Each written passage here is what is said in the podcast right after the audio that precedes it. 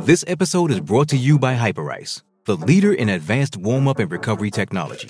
They have tons of innovative products, like Venom heated wearables to help soothe sore back muscles, Normatec compression boots to speed up recovery and increase circulation, and Hypervolt massage guns to improve mobility. Loved by athletes like Naomi Osaka and Erling Haaland. Try them yourself. Get 10% off your order with the code MOVE at hyperice.com. Why take one vacation with the family when you could take all of them?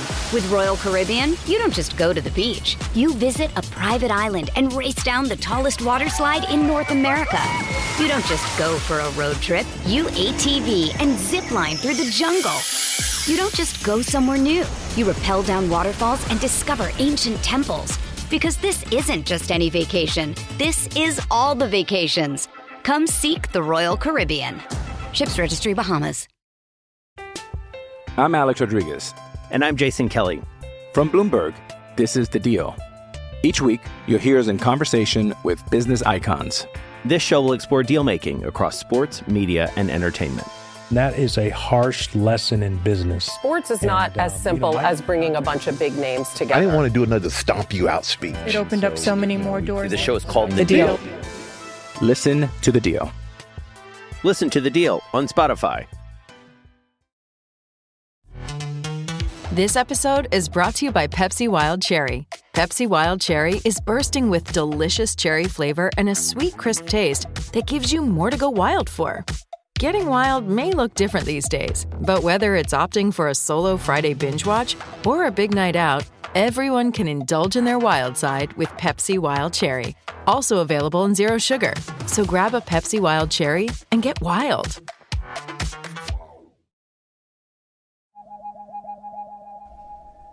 Well, it's an honor to introduce this partnership, Sunbum. I've been using Sunbum for years. We slather our fair skinned eight month old in their mineral sunscreen. And so when they reached out as fans of the show and inquired about partnering, I said absolutely yes. It is a no brainer. Sunbum was founded in 2010. They're born from the surf world, they're heavily invested in surf. Their products are sulfate free, cruelty free, gluten free, Hawaii Reef compliant with Act 104. Lots of great reasons to trust Sunbum as your skincare protection of choice, especially if you have sensitivities or allergies. I've mainly just used their face stick and the mineral sunscreen lotions. But here I've come to find out they have a full line of hair care products, skin care products, even baby bum products. So everything that you need for your skin beyond just sun protection in the summertime. But if you're keen to try Sunbum for the first time and you spend a lot of time in the water, definitely try that face stick. I love it just because it doesn't migrate. I can still see it on my face when I get out of the water, giving me kind of visual confirmation that I'm protected. And the other epic thing that they turned me on to was the roll on applicator. I used to just use the normal squeeze bottle lotion for my arms and legs, but no matter how well I would wipe off my hands, there was always some residual lotion when I would paddle out that would transfer to the deck of my board, and then I'd have to be cognizant of that on the first couple of waves before it wears off. Well, say goodbye to slippery hands. The roll on applicator rolls on the perfect amount of sunblock without any need to touch it with your hands revolutionary. Thank you, Sunbum. So, sunbum.com. Uh, it's very likely available at your local surf shop, so grab it wherever. Or if you want to save 15% and let them know that we sent you, go to sunbum.com. You can use our promo code SURFSPLENDOR, all one word, stock up, and save 15% on your first order. Also, while you're there on sunbum.com, read up on their company's ethos, their practices, and it'll give you plenty of reasons to trust the bum. Sunbum.com, promo code SURFSPLENDOR. Thank you and enjoy. And of course, FlorenceMarineX.com. What could be more important in your clothing, especially in your board shorts, than comfort? Oh, I'll tell you what durability. Comfort is great, but if they don't last or if they change texture after repeated washings, then it's almost worthless. So, how do you achieve comfort and durability together? Cordura is the answer. Cordura fabric has been used by alpinists, by the military, and now it's been North Shore tested by two time world champ and Olympian John John Florence. And he has validated it and approved it for eight hour sessions at Pipe and Backdoor, or for whatever you're endeavoring to do. So, FlorenceMarineX.com for your board short needs throughout the rest of the summer, clothing, outerwear, wetsuits, and expedition clothing that will allow you to spend more time outdoors, comfortable and protected from the elements. FlorenceMarineX.com. Enjoy.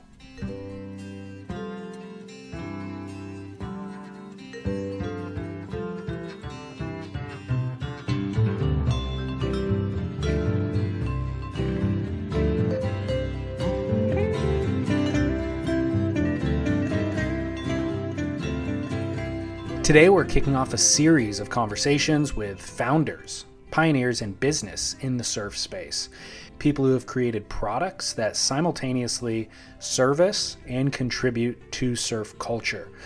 Origin stories are always interesting to me, and we're really lucky that a lot of our culture's pioneers are still alive and working today to share these conversations. And some of their businesses are currently in transition because they've been around for decades and they're being passed along to a second generation to continue the legacy. So we'll include some episodes with that new generation who's taking over these legacy brands as well. But today's conversation is with Steve Pezman. As a publisher, Pezman has been at the gravitational center of so many important happenings in surfing for decades, documenting them, commenting on them, and if not publishing the details, then at the bare minimum, having conversations over meals with just about everyone the board builders, the pro surfers, the manufacturers, the financiers of the surfing world. Pezman was the publisher at Surfer Magazine from 1970 to 1991, the successor to founder John Severson and was at the helm to oversee and help curate the boom in surfing during those decades as the sport shifted from counterculture to professionalization. And along with it, Steve was at the helm for the magazine's exponential growth in both circulation and revenues. Pezman departed Surfer in 1991 and within a year co founded, alongside his wife Debbie, the Surfer's Journal, which of course is still in print and thriving today, while so many other publications have ceased to print, Surfer included. The Surfer's Journal has also produced television series, films, podcasts, and books, the most recent of which chronicles 50 years of surf writing by Steve Pezman himself. It's entitled Turn and Go, and it is the impetus for today's conversation. So, Steve and I met at the Surfing Heritage and Culture Center in San Clemente. Uh, they had just hosted a book release party for Pezman a few nights prior, so that is where we will enter our conversation. My name is David Scales for Surf Splendor, and I hope that you enjoy my conversation with Steve Pezman. What makes you smile? What makes you cry? What makes you look this way? Darling, I wanna know. Darling, I wanna know. You're the one I talk about. You're the one I think about. Everywhere I go. But sometimes, honey, in the morning, Lord, I miss you so.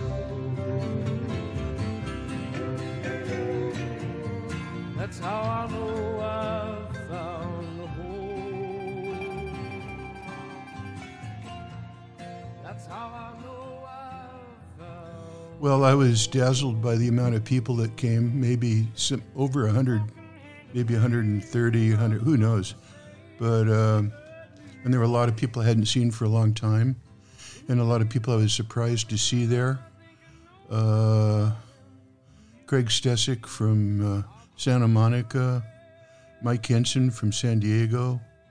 Uh, so, um, and as far as the event itself, um, I was I wasn't in the audience, so I don't know how how I did. But I uh, the part of in which I was s- supposed to speak, I read some parts of the book and a few things that weren't in the book, and uh, that took about 45 minutes, and then I just sat and signed and uh, and said hello and and uh, uh, chatted with people that were in line waiting patiently, and uh, so that was my favorite part of it. The, Nice. the, the the seeing the people and chatting with them and and my hand my signatures got kind of weird as the night grew on and I was embarrassed by my handwriting and uh, I had to think of things to say sometimes which was a little bit awkward so uh, that's the only book signing or anything like that I've ever done so I survived it is what I'll say Okay, good. Among the uh, luminaries in attendance, John John Florence from the North Shore of Oahu as well. and you know I didn't know who he was Are you kidding? No. Oh my gosh. And so I, I didn't act in any special way and I asked him what his name was and John and he said John, John and you know, so I was embarrassed by that afterwards. Um, I know who he is, but not by not uh, recognizing him. And uh, yeah, he's an incredible surfer. well, that's exactly why I brought him up. Was I was curious how much you follow modern surfing. Uh,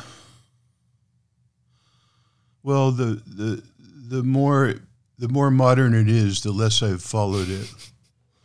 Um, I glance at I glance through issues at photographs. Uh, Surfer magazine, which was more con- contemporary based in its coverage, uh, um, would is no longer uh, in publication, so uh, I don't have the help of, of that.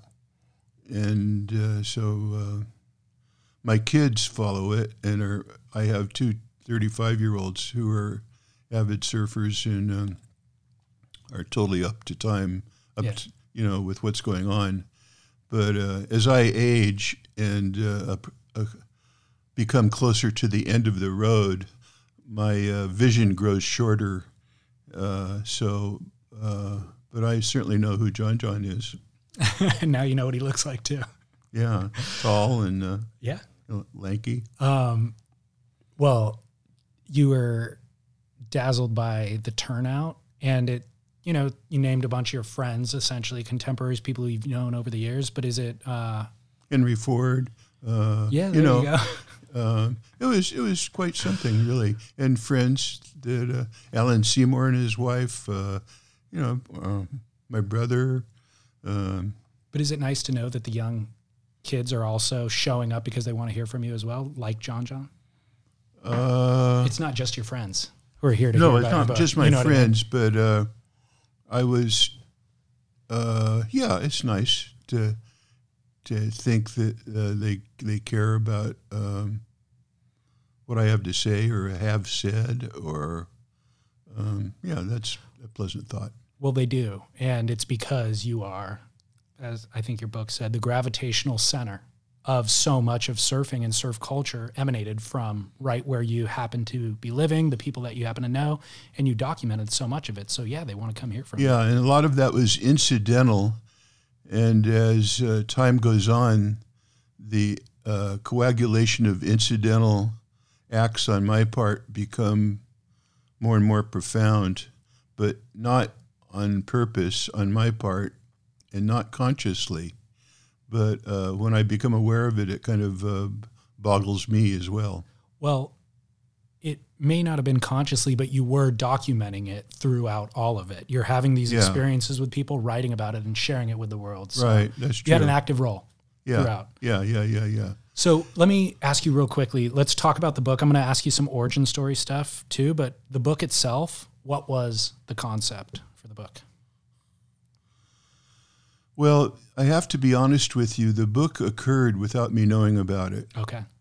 Uh, this, my wife and Witt, who was the editor at the journal at the time, I think uh, kind of pushed on it and put it together.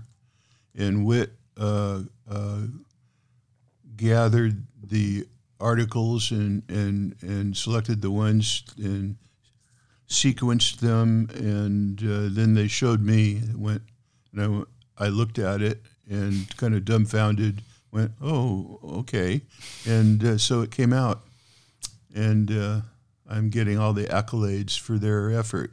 That's nice. It's good to surround yourself with people like that. Oh, it is absolutely. I've been lucky all my life that way. Um, are there any articles that you think should have been included? Essentially, the concept for the book, by the way, is 50 years of surf writing is the tag, the subtitle. Are there any articles among those 50 years that you think should have been included in the book that weren't? Uh, no, I I uh, um, really can't think of any. If I if I went through a list of articles that I've written, which I don't have one, um, I'd probably find pieces that I would think, oh yeah, that could have gone in. Um, but basically, uh, not really. You know, I'm. I think a lot of my writing is very similar, and uh, uh, one topic is as valid as another in the sense of. I think the, the the value of the book is that I have a perspective about surfing that is um, uh, a bit unusual in that I w- edited and published a surf magazine for 50 years, and nobody else has ever done that. So when you do that job, you pay attention to the sport in a certain way and evaluate it and uh, write about it, think about it, uh, adjudicate it. And uh, so my perspective of it is um, reflective, maybe a little thoughtful, um, and uh, so I think any of the articles, most uh, any fairly uh, astute combination of pieces that I've written, that many that they assembled, would would be a representative slice of my thoughts. Got it. I feel like it's difficult to put 50 years of writing into a book, and there could be multiple volumes of this book. Well, uh, that's perhaps the truth. Because um, I right away I thought, well, you know, I wonder if I could do another one mm-hmm. with pieces that weren't used, and I suspect that's possible. Um, the a lot of the interviews, uh, the um, are were kind of of the more stellar personalities, Quigg, Phil Edwards, uh, you know, foundational uh, uh, people. For, but I, you know, for instance, I don't think Tom Morey's in there. Yeah, I don't think so either. And I think Tom Morey's the most uh, had a huge influence on, on the on the wave culture, wave riding culture, mm-hmm. and the sport, uh, because his inquisitive, creative, thoughtful mind was unique and bent the sport in different ways. Just the invention of the boogie board, which I think I offended his wife by saying he wasn't a good businessman, but he was a brilliant person. Um, Did you say that on Thursday? Yeah. Oh. And uh, what I meant when I said that was that he invented the boogie board, which is which is just so prominent and you know it's out there, and it still uh, died a poor man. Yeah. So what I that's what I was thinking of when I said he wasn't a good businessman, mm-hmm. because he his mind went from from concept to concept, and uh, the most important thing to him was not benefiting from the prior concept, but developing the current one, and then thinking of the next one. Uh, there's a piece that, I, that didn't get published called uh, "Breakfast at Denny's," that I wrote, where um, I went into Denny's one morning, and um, and as I was going in, Tom and Marcia were leaving, and I and as a matter of course, I said, "How you doing, Tom? What are you up to?" And he stopped and he looked at me and he said, "Do you really want to know?" And I said, "Well, yeah." So he said, "Come over here and sit down again." So they, we all sat down, and he explained to me that he was he was coming up with a concept for, for space travel, and that the idea involved uh, going out into space far enough away to get away from the Earth's gravitational pull, and then remaining stationary and letting the universe come to you as it rotated. And that's Morey, you know, just thinking outside the realm of of normal human imagination. So um, he was a person that wasn't in that book, Mhm. and I think if I was to do one book of that type, he would deserve to be in it. Yeah, absolutely. Yeah, Um, he deserves a book on his own. I was going to say, own. yeah, totally. And um, just as a side note, his very first bodyboard is right on the other side of these doors. It's just Mm. sitting out there propped up. Um, so for listeners, we're at the Surfing Heritage and Culture Center, Uh-huh. and they should absolutely support and get involved and check them out because there's resources like that. Yeah, that bodyboard is such an unattractive uh, piece of, of just material, but what it entails is flexible and the contour and the shape and, and whatever curve there is and where it is, everything is very, very on purpose. And, uh, and that board enabled more people to uh, experience uh, riding a wave than anything or anyone else in the history of man on earth. Undeniably. Yeah. Um, you mentioned in this book there are unpublished, previously unpublished articles, essays. Um, you were publishing the magazine. Why were those unpublished? Oh, I don't think there were unpublished. At the beginning of some, yeah, previously unpublished. Pink Cloud, Oh, a Pink half year trip to Oahu. Okay, first- yeah, yeah, yeah, yeah, There you go. Um, I'm just curious if you are the publisher, how does your work not get published?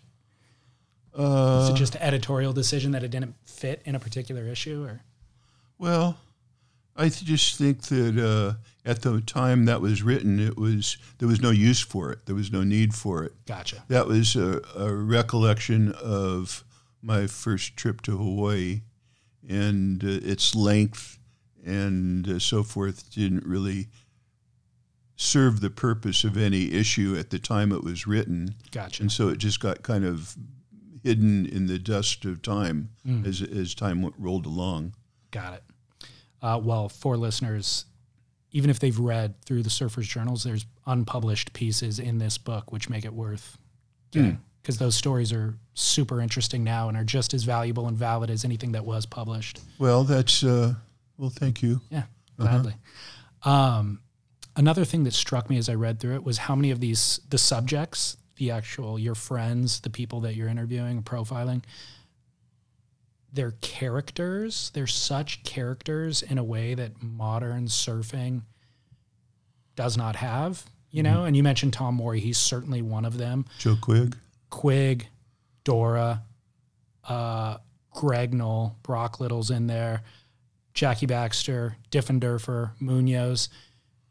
Surfing used to really venerate and care about, I don't know, profile, care about whatever individuals who are living a very individual path in surfing. And I feel like modern surfing, it's so has has homo- missed that has entirely. moved away from it. It may you know that may be true, and it and it likely is. But there's the there is also the thought that um, back then surfing was so uh, uh, lightly populated, and there were so few surfers that, and the people that were attracted to it were really. Uh,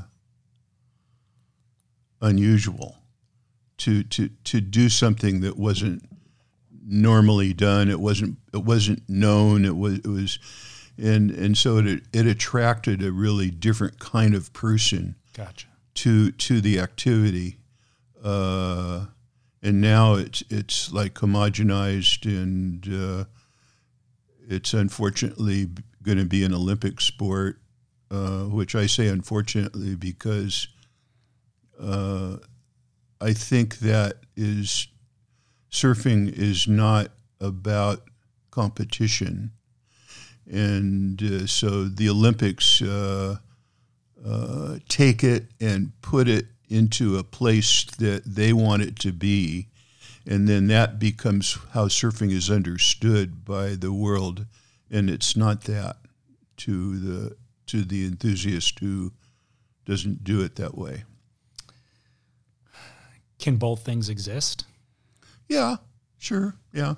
Oh, the surfing, uh, just the way it is, the normal Joe Joe Doak uh, surfer who goes out for his own pleasure and just to feel the wave and go surfing and have a good time with his friends and go to the beach and enjoy the whole environment and that whole experience.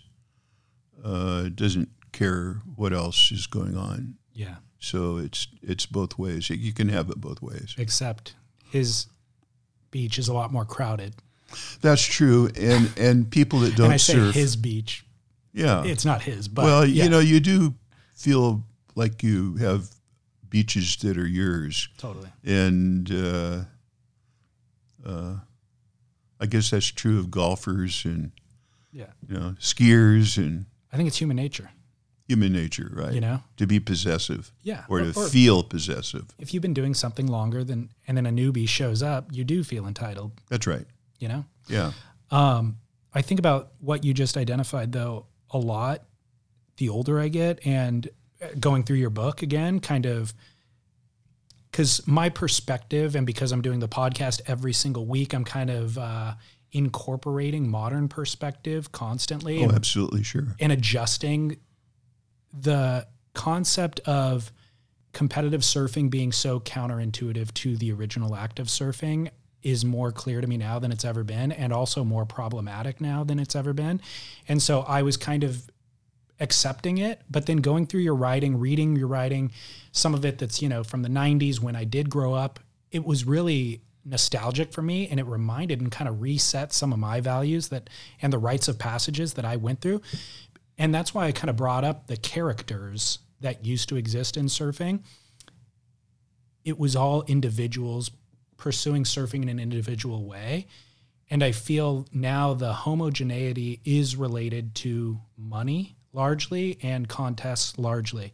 So you have to surf to a criteria in a contest. The judges are defining in their quest for objectivity, they're defining a criteria. And so you have to do these things.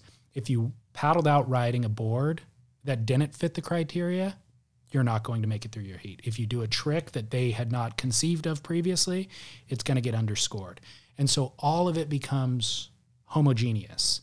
And then there's money attached to it. And then in your post heat interview, you better not say anything because X, Y, or Z company is paying you a certain amount of money to not say anything.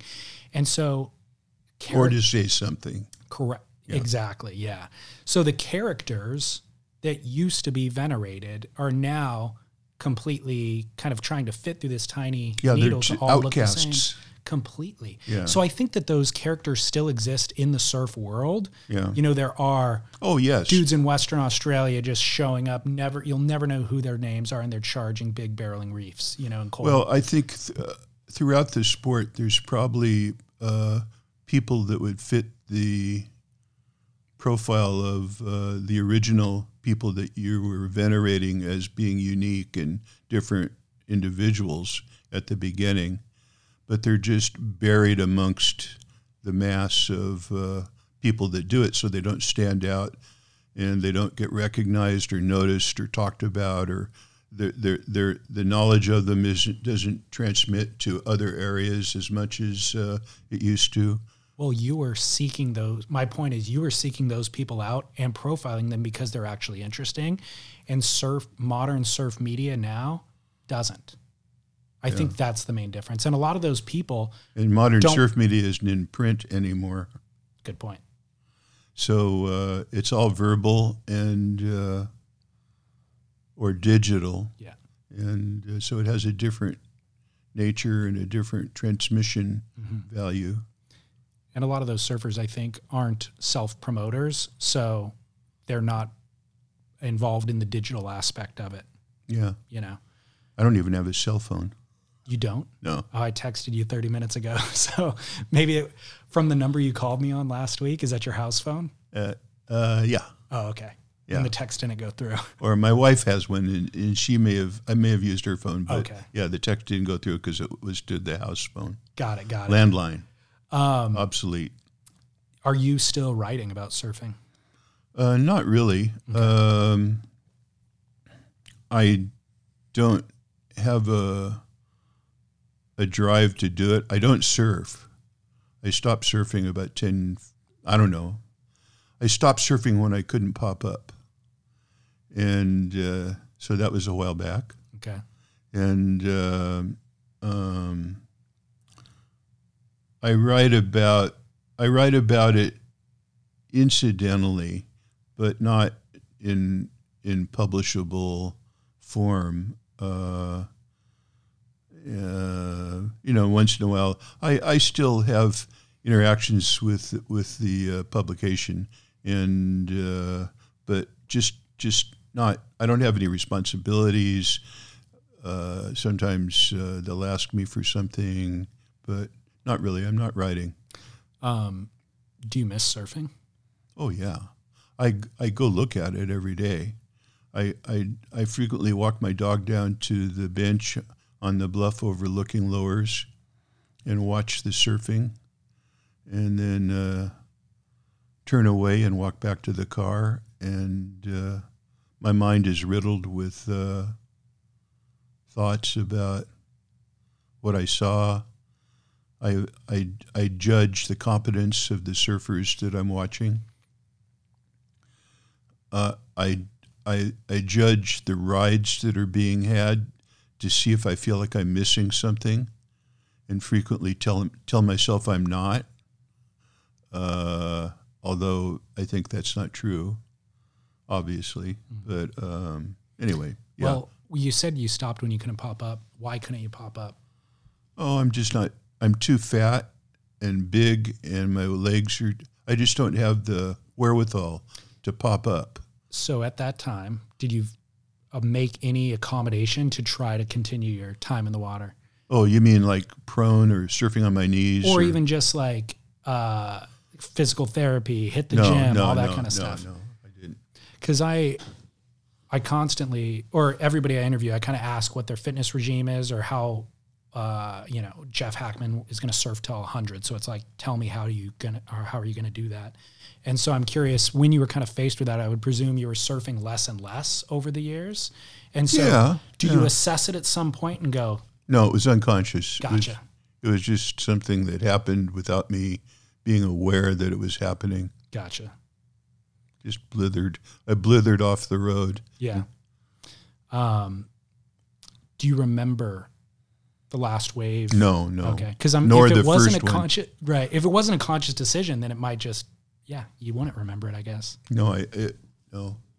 I th- I've thought about that, but no, I don't. What about stand up paddling? You consider that?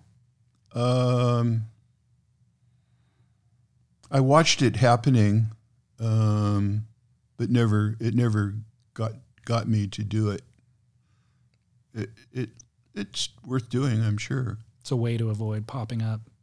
You Well- paddle into a wave. Yeah. Yeah. Um, talking about the first wave that you don't remember, you started surfing at age 16.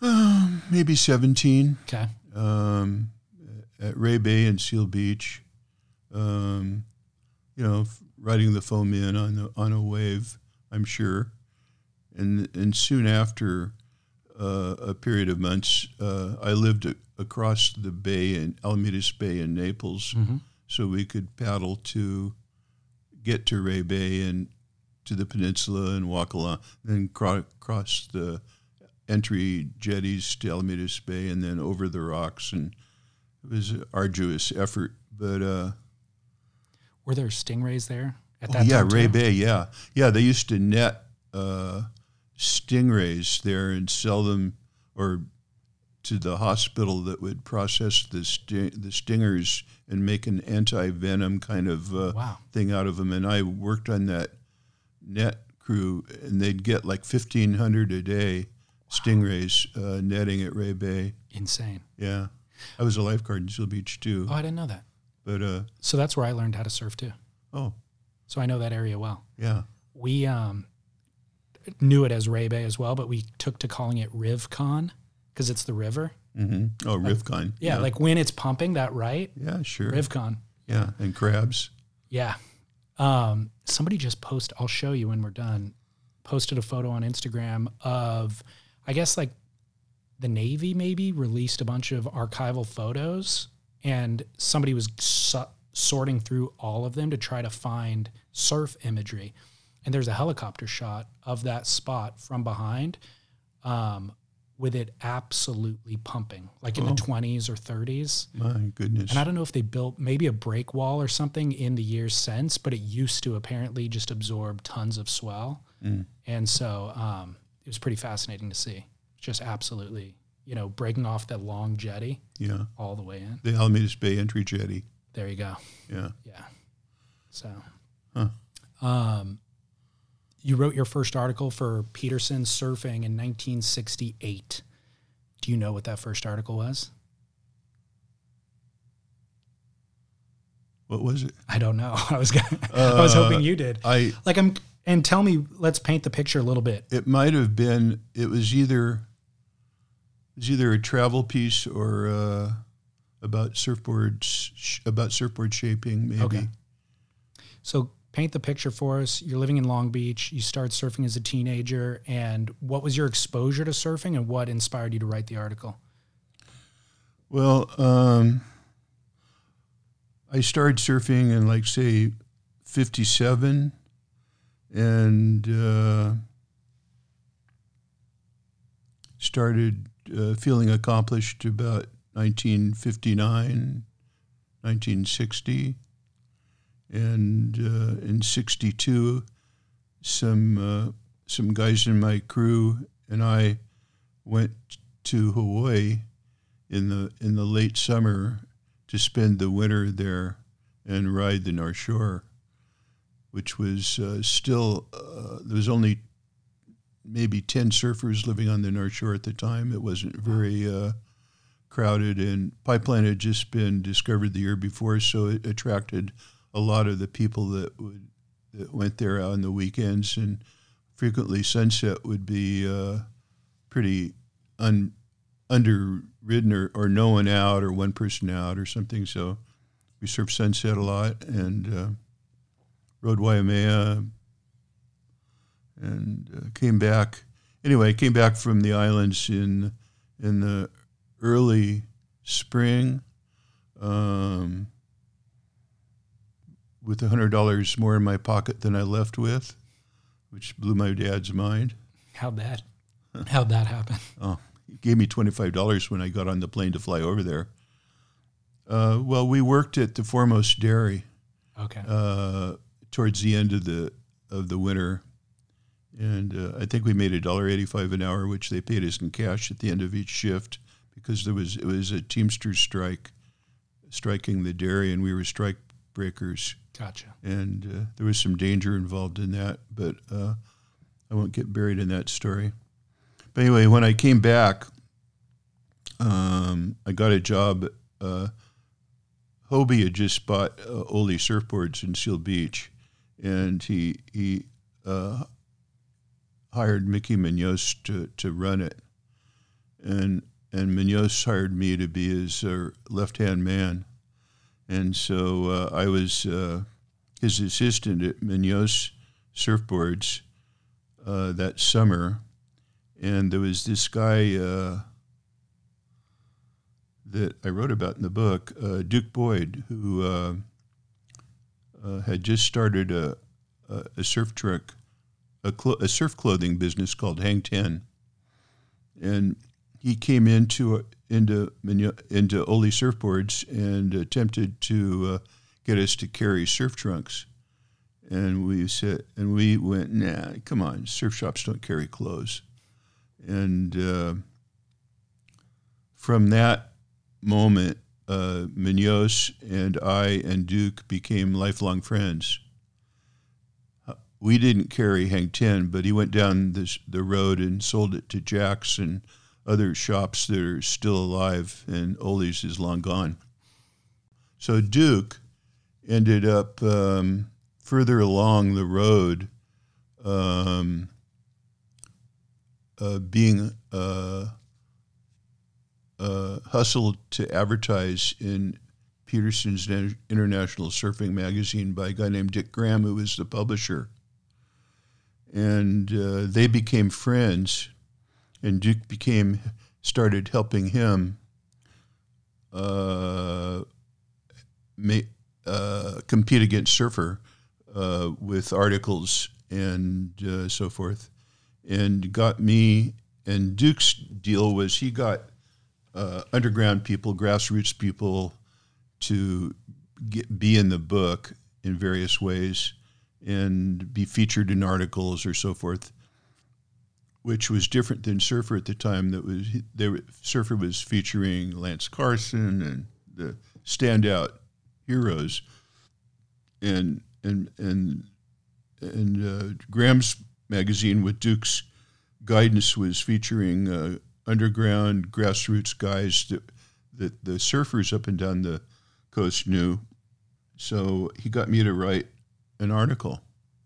Then pretty soon um, he asked me if I wanted. They had an opening for an advertising salesman, and, and they asked me if I wanted that job, and I went, no, thank, no, I don't think so. I didn't think I was interested or could do it.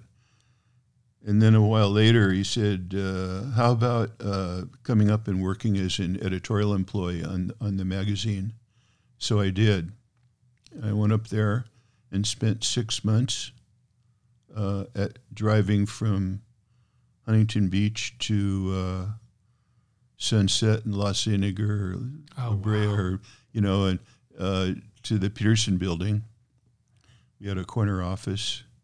We could look down at the traffic going by, and we had a eye, a photo of an eye that winked when you wiggled it, and we, you know, we were, we'd go up in the elevator and go up to the top floor, up to the roof to smoke joints, and uh, there'd be executives from Detroit in the uh, elevator with us in their suits, and we were dressed like surf rats. Yeah. Um, so anyway, that magazine ended up uh, going out of business, folding after about six months. So I went down to Surfer to uh, see if I could contribute freelance articles, and I got hired that day to to uh, fill in for Drew Campion, who had just left resigned over a salary dispute with John over hundred dollars a month over with the publisher and um, I didn't realize it at the time, but the magazine had been sold to a holding company called For Better Living. And John sold it for shares of stock in the holding company. And the guy that started the holding company was a corporate, big corporate guy. And um, so I, I worked at Surfer for about six, seven months and and John um, lived in Cypress Shore, next to the Western White House where Nixon was. And uh, right, I mean, when next to, I mean, you could throw a softball th- through the Nixon's window of their house from John's front porch. So uh, one of the Secret Service guys that was guarding Nixon was dating John's sister. And John had just been John was a golfer, country club kind of conservative guy, and Rick Griffin, who is a cartoonist that John was publishing, um, had converted him into a pot smoking hippie.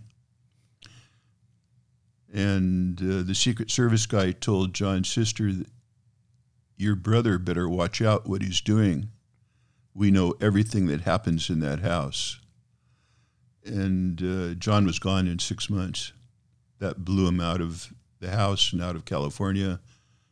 And um, so he reached around, he looked around for someone to make the publisher so he wouldn't leave the magazine without a someone in the chair. And he asked me what I thought, and I said, "Well, Dick Graham." And and so he asked Graham, and Graham was just working for an ad agency for Hang Ten at the time. So he went, no. And he asked Tom Morey, of all people. And Morey didn't want the job because he was just working, developing the boogie, I think. And um, so John took me to lunch one day and he said, Well, he said, I guess you're it. I said, I'm what? What? And he said, How about taking the publisher's job? Publish for two hours a day, edit for three hours a day, and go surfing. Keep the job for five years. It'll be good for you. So uh, I ended up in the publisher's chair at Surfer. And um, in 19, I stayed in that chair till 1992. Crazy. Uh, from 1970 to 1992. And then um, I met my, my wife, um, who came to work there, um, and we met and uh, got married. And um, I left in 92. Um, there was a gal named Dana Gordon who was a New York publishing person, kind of sophisticated and very hip and businesslike, the opposite of me. And uh, she ended up getting the the the job of running that place, and I left. Okay. Because I didn't get it. Gotcha. And uh, my and so Debbie and I kind of looked around for what we were going to do, and publishing a magazine seemed like what I knew how to do. I mean, the only thing except shaping.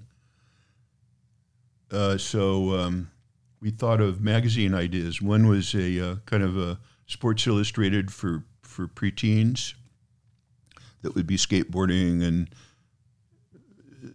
really uh, kind of a and and it would have been a monthly and it would have cost like a million or two million bucks to start and uh, well we thought that was probably the most commercial idea the other idea we had was a qu- was a quarterly uh, journal of of uh, more sophisticated content than than Surfer was carrying.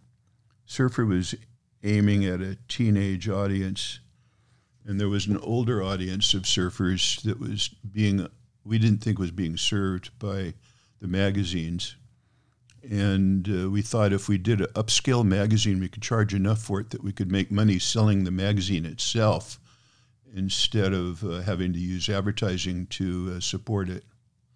In normal magazine publishing, the magazine gets published at a slight loss, printed at a slight loss, and the mag- ad revenue overwhelms that loss and makes the profit.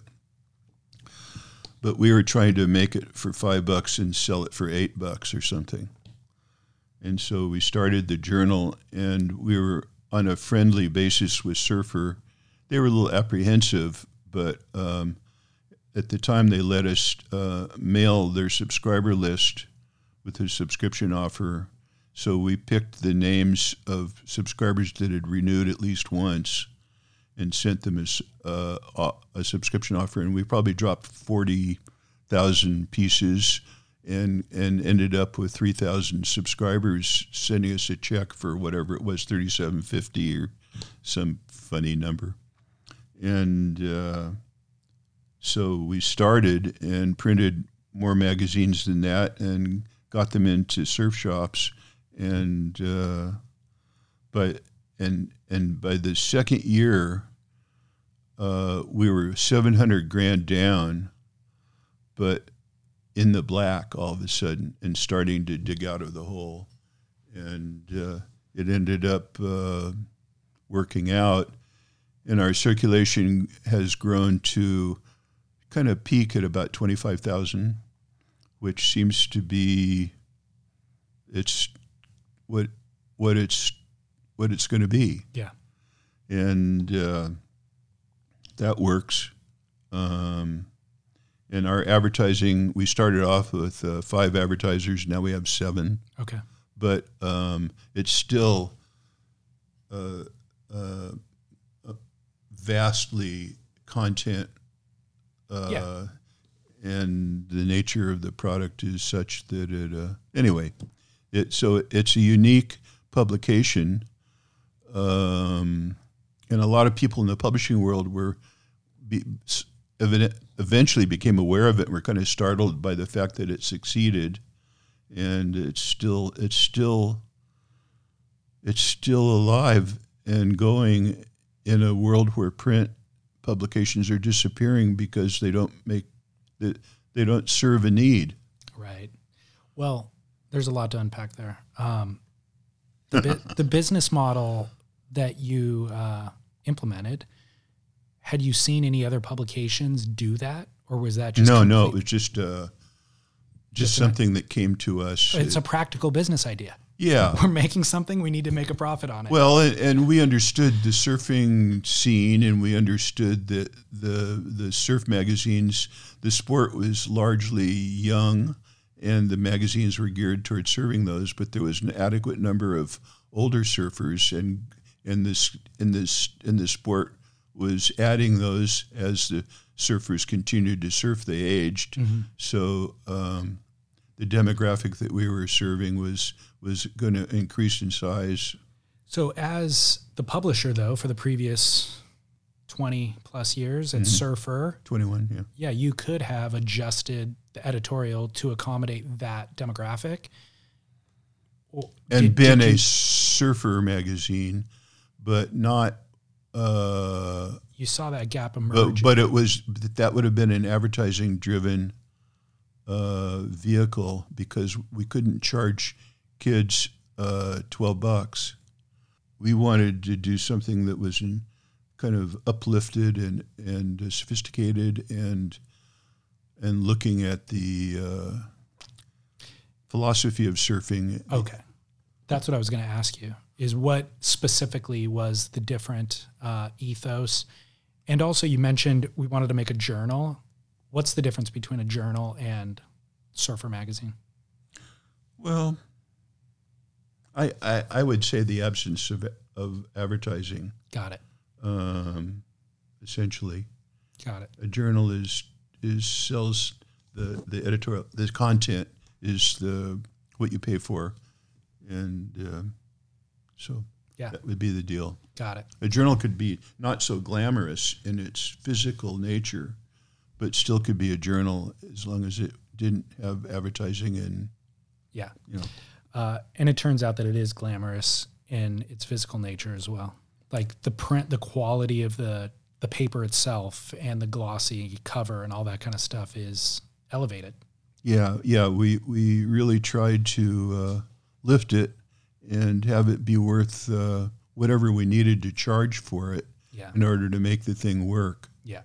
And uh, the subscription is now like seventy bucks a year, and it's six it's six times a year, and um, we consider going quarterly, going back to quarterly sometimes, but uh, in in improving the the the book itself, making it more pages and even better paper, and trying to make it worth more. So we didn't lower the sub price; we just lowered the frequency um, because. Uh, but we haven't gone there yet. Yeah.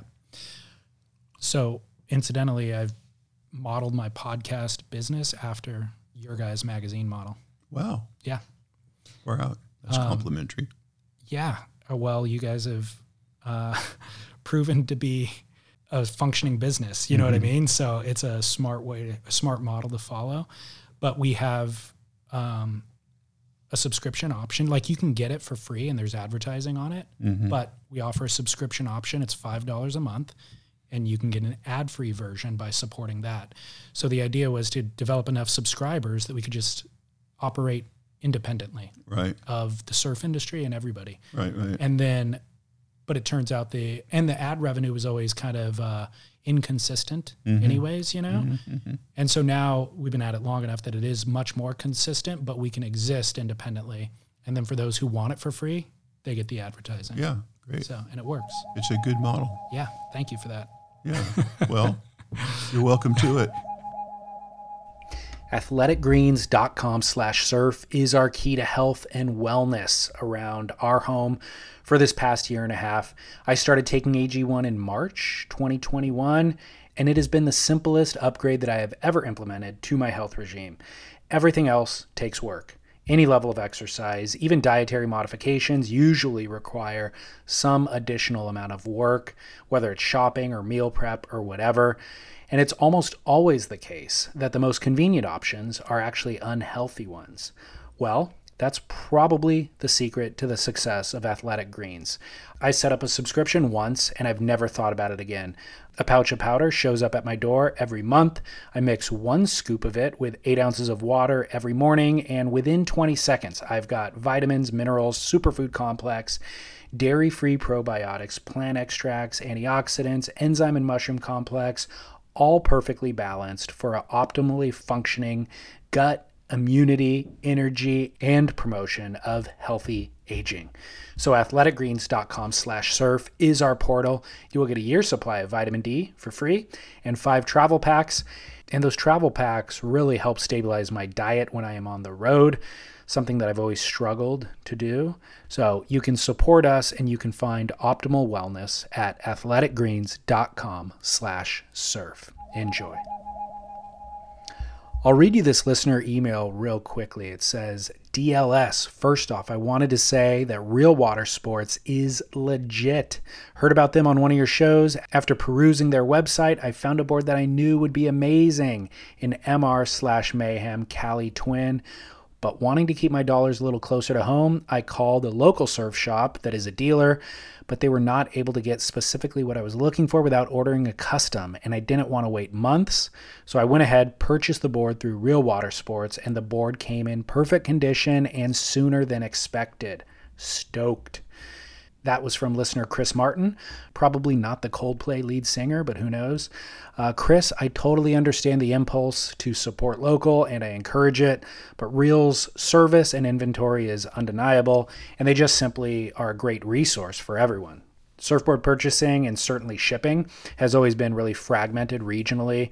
And so to have uh, not everything, but to have a lot of options all in one spot fast, guaranteed, priced competitively with kind of a brick and mortar customer service element is valuable. They also have video tutorials and reviews for a lot of their boards. So if you want to just spend some time on their site getting to know what's what, you can do that as well before you make a purchase.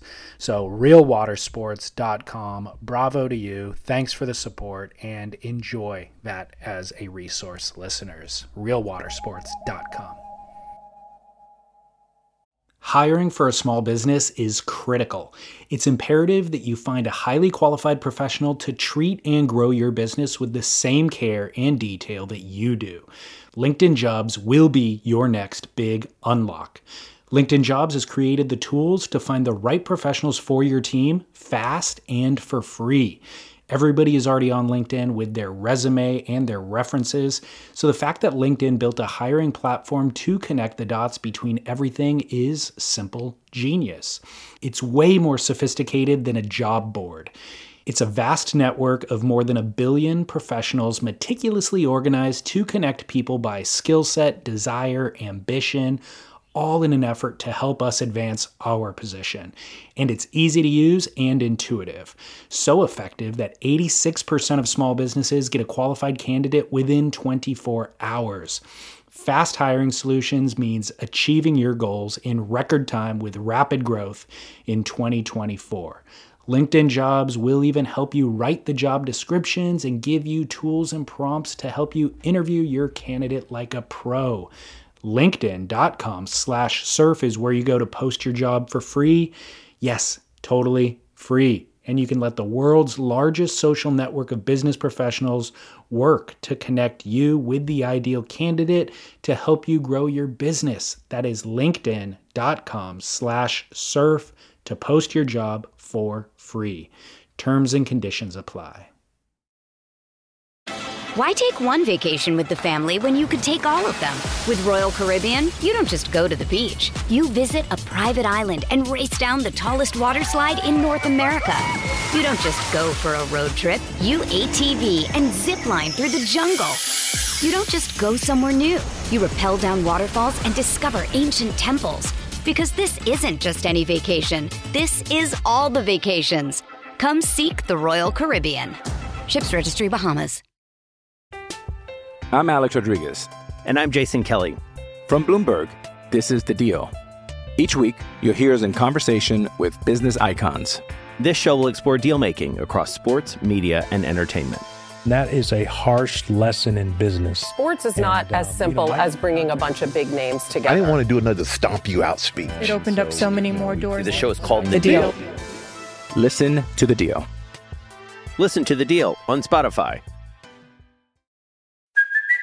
Hey, it's Kaley Cuoco for Priceline. Ready to go to your happy place for a happy price? Well, why didn't you say so? Just download the Priceline app right now and save up to 60% on hotels. So, whether it's Cousin Kevin's Kazoo concert in Kansas City, go Kevin, or Becky's Bachelorette Bash in Bermuda, you never have to miss a trip ever again. So, download the Priceline app today. Your savings are waiting. Go to your happy place for a happy price. Go to your happy price, Priceline. You mentioned Debbie. What's Debbie's role in the journal? Oh boy, it wouldn't be there if she hadn't uh, been a key. You know, if we hadn't have done it together. Um, I can write about surfing, and I am also I envision myself to be an artist as well. I paint and draw, so I can envision when I think of an article, I think of what it's going to look like rather than just the words and the parts that I assemble and give to a designer. And uh, but Debbie um, has an aesthetic for the creative part as well as uh, a marketing and mechanical process sense that um, that protects the uh, the nature, the philosophy of the title, which is uh, not to whore out the the sport or the product, and and uh, but yet build mechanisms for circulation and uh, manage employees and uh, create a whole structure, a business structure. So she's really the journal, and I'm the decoration. And uh, but it takes decoration too. So you know, I I played a, a, a an important role, but without her, it wouldn't it wouldn't be there. And so it was just a unique uh, circumstance that that we were together and had the uh, aptitudes to uh, make it happen. Yeah. It was just you know just just one of those things. Um, is she? Does she still maintain an active role? Oh, she's over there right now. Oh, she is. Okay. We're across the street from the journal office, Right. And uh, she's working um, because uh, the, we had a publisher, Brendan Thomas, who who uh, and who started a golf publication under the umbrella of Journal Concepts, which is our the name of our our umbrella business, and uh, it got to the point where he couldn't do the Surfers Journal anymore, so he had to leave and focus on the Golfers Journal, which is thriving. Good. That meant that um, well, our son Sean, one of our twin boys, who is employed there and, and endeavors to be the publisher, uh, ramps up to that uh, skill level. Uh, she's in there every day and keeping the thing, um, you know, going. So, Good. Uh, no, she hates it. She'd rather not she's- be there? She's not quite as old as I am, but she's she's worked all her life and she's ready to uh, not work. Gotcha. But she's doing a wonderful job. Yeah. Good. And I'm glad to hear Sean's in the business as well. Mm-hmm. That's Me too. important. Yeah. Um, along those lines, when you look back uh, at the decades, do you have any regret about making your passion your business? Has it eroded any of your passion for the passion? Not really. Um, it probably uh, increased my passion because I had a reason to delve into it and uh, slice it and dice it and analyze it and portray it and uh, come back and read what I'd done and and, uh, and agree with it or disagree with it, but it enriched my understanding of the sport, my appreciation for it, Got no it. doubt. Got it. It's not often that that happens when, like, I think about photographers who love photography and then they make it a business and you're trying, you know, your mortgage is dependent upon it. So you start shooting weddings or whatever else and you kind of lose your love for the thing. Yeah, well, surfing is a little different because surfing is surfing, and uh, it's it's a, the pleasure base, and so doing something about it is uh, doesn't escape the pleasure part of it really, and uh, so it didn't didn't hurt my enjoyment of it at all. Good. Um, you talked about Surfer's Journal thriving as so many other print publications have gone under. Mhm. What do you attribute that to? Well, that's an interesting question, and I'm not sure I know, but um, I think there's a there's a certain reward or pleasure that you get from from uh, holding it in your hands and turning the pages and looking back and forth and having control over how you how you uh, absorb it that is different than a digital uh, information or uh, on a screen, and um,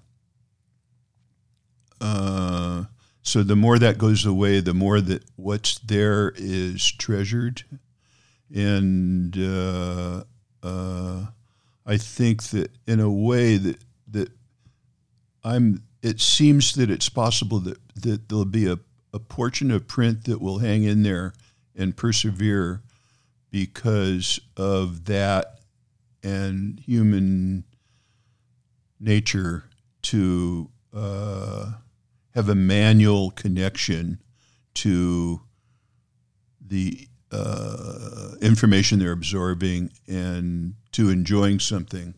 Uh, so it's just a different. It's just a different. You know, you can thumb through it. You can. It's it's a little more doable, uh, and not so electric and, and removed and abstract as, as uh, electric communications. And and our our uh, population is aging too, so I think that uh, there's a good chance that uh, it'll it'll be around for a while. Who knows how long? You know, who knows? Who knows? But uh, I think for as long as I'm alive, it'll be alive. Yeah. Not because of me, but just you know, I'm 80, and uh, I think you know I can't see the end. One way that the digital has become more important to us is in in, in attracting readership. Oh, okay. Uh, because surf shops used to be our marketing uh, Yeah, yeah. avenue and newsstands. Yeah. And they're diminishing. Uh, so digital is the way we get people to discover us. And, and in digital, we have to create content to lure them or to give them things that make them curious about the mothership. Yep. And uh, so that's becoming something that we personally don't know how to do. And uh, we know how to do print.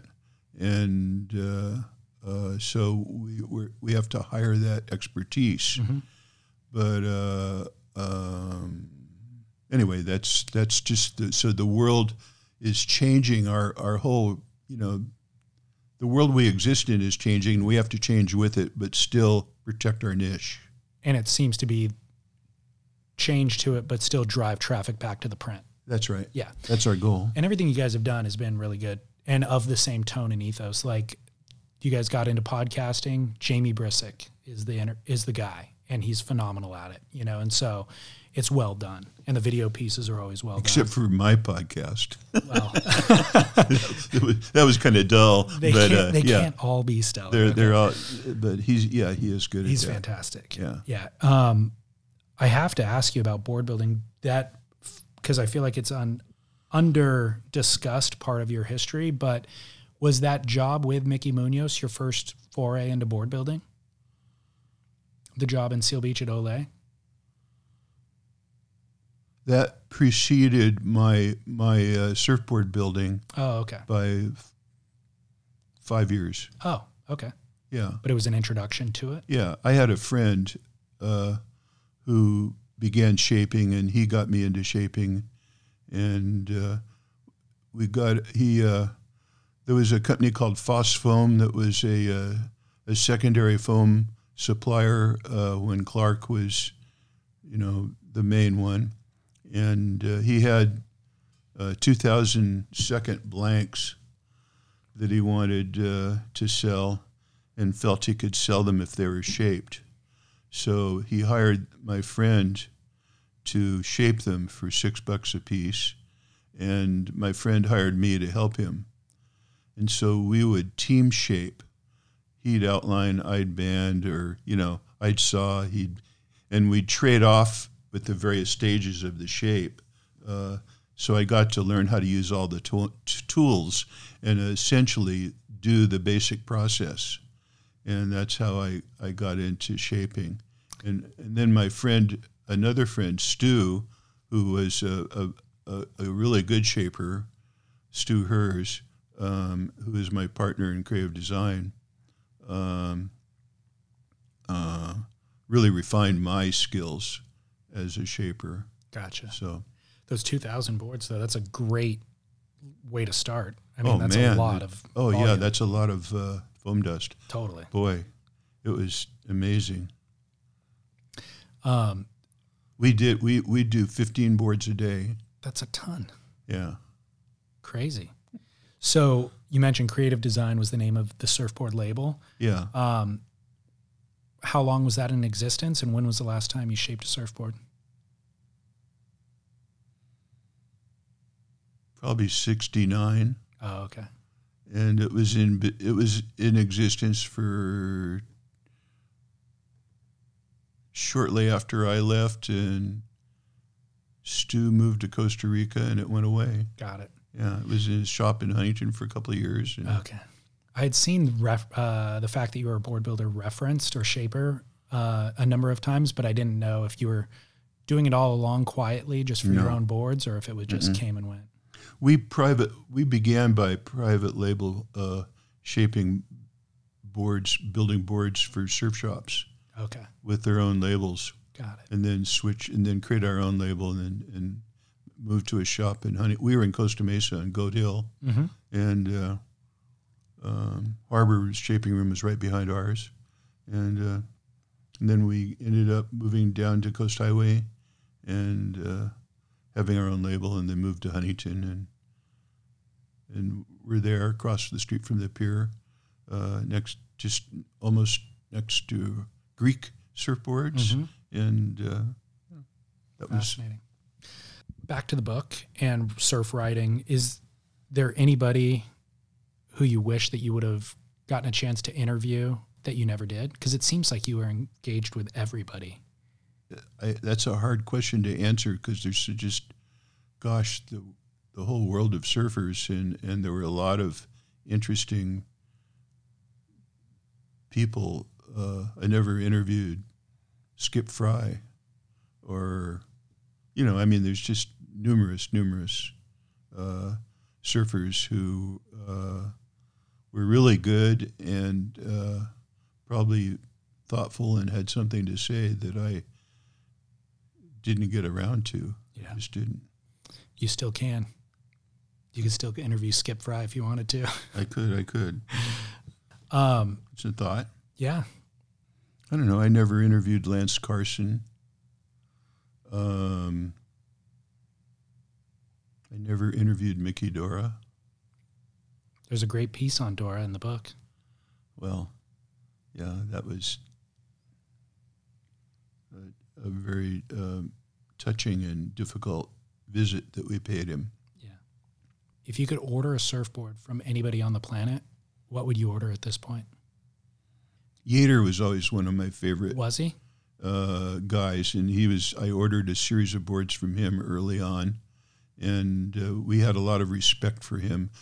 We were clued in before we knew that he was like really one of the top guys. Okay. And uh, then I discovered that I indeed agreed, and um, whereas Mickey Munoz, uh, for instance, was a, a shaper, uh, and he kind of like whittled his boards, Mm. uh, but they came out well because he knew what worked. Uh, Do you own anything from Pat Curran? Uh, well, Pat Curran was. Uh, I had a eleven four Curran gun when I was in Hawaii in in '62, and uh, rode it at Waimea and Sunset, and probably Laniakea. And uh, Curran. Uh, then I ended up doing a, a series of replicas with him. Uh, balsa boards. I, I imported the wood from, uh, or I bought the wood, and the balsa wood, and and and uh, gave it to him, and and I invested the money in building the boards, and then we split the profit. And he was selling. We were selling them for twenty five hundred dollars a piece. Smoking And- deal.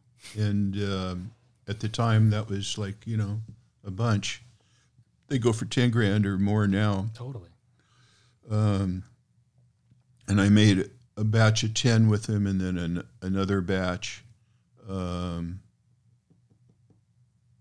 and then i he made these models of the guns and i have four of them I've seen those. and um, they required as much time Yeah. as the full size boards. Um, and uh, Why did he, why did he make the models?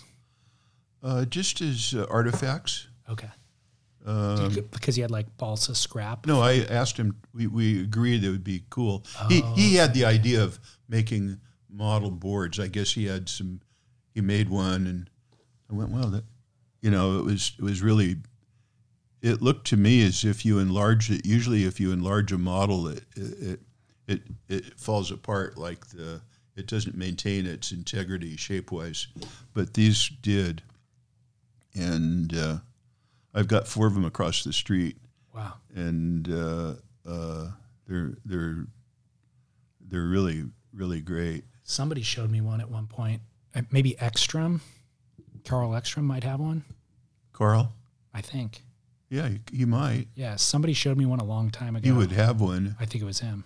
Then yeah. Um, yeah, they're really uh, special little artifacts. Uh, Totally. Awesome. Well, I appreciate you taking the time to do this, and congrats on the book. thank you. I'm uh, I'm I'm enjoying that the book exists, and uh, I I hope we can we we have a we have some left. You know, you you print them two thousand at a time.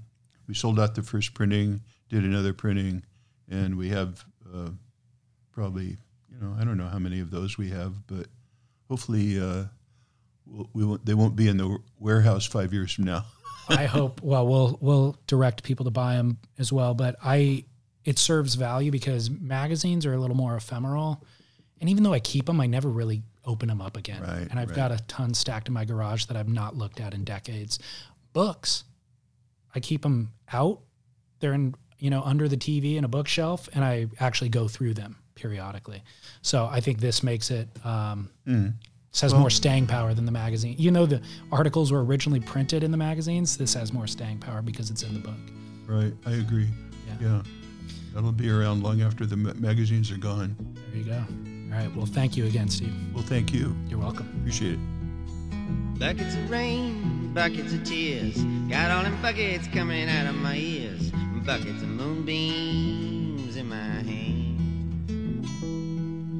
You got all the love, uh-huh, honey, baby, I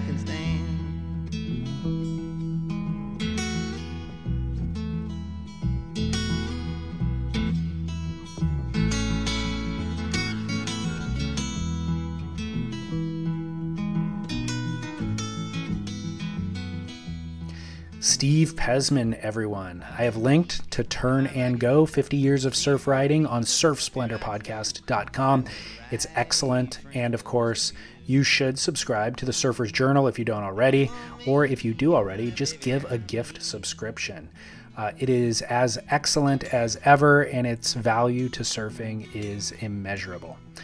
I've included imagery of Steve and a couple of other videos that I found, uh, video interviews of him, and um, as well as the photo of that very first bodyboard that Tom Morey made that we discussed in this show. That's all on surfsplendorpodcast.com.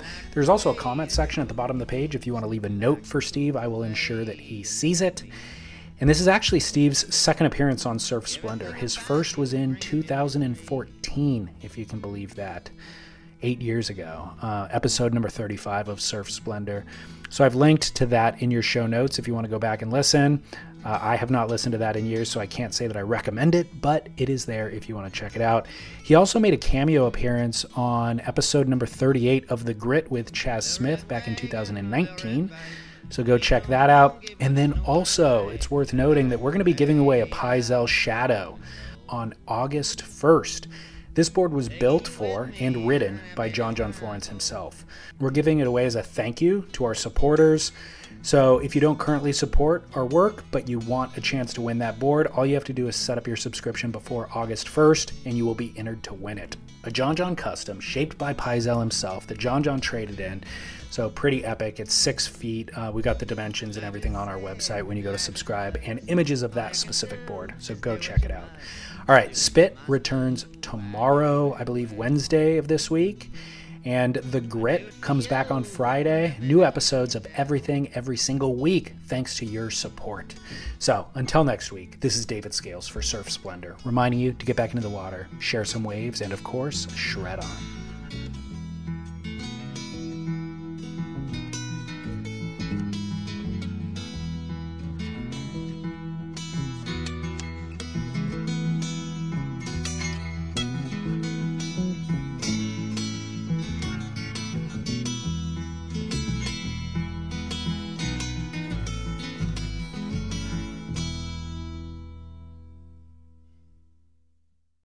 And don't forget to post your job for free at linkedin.com slash surf.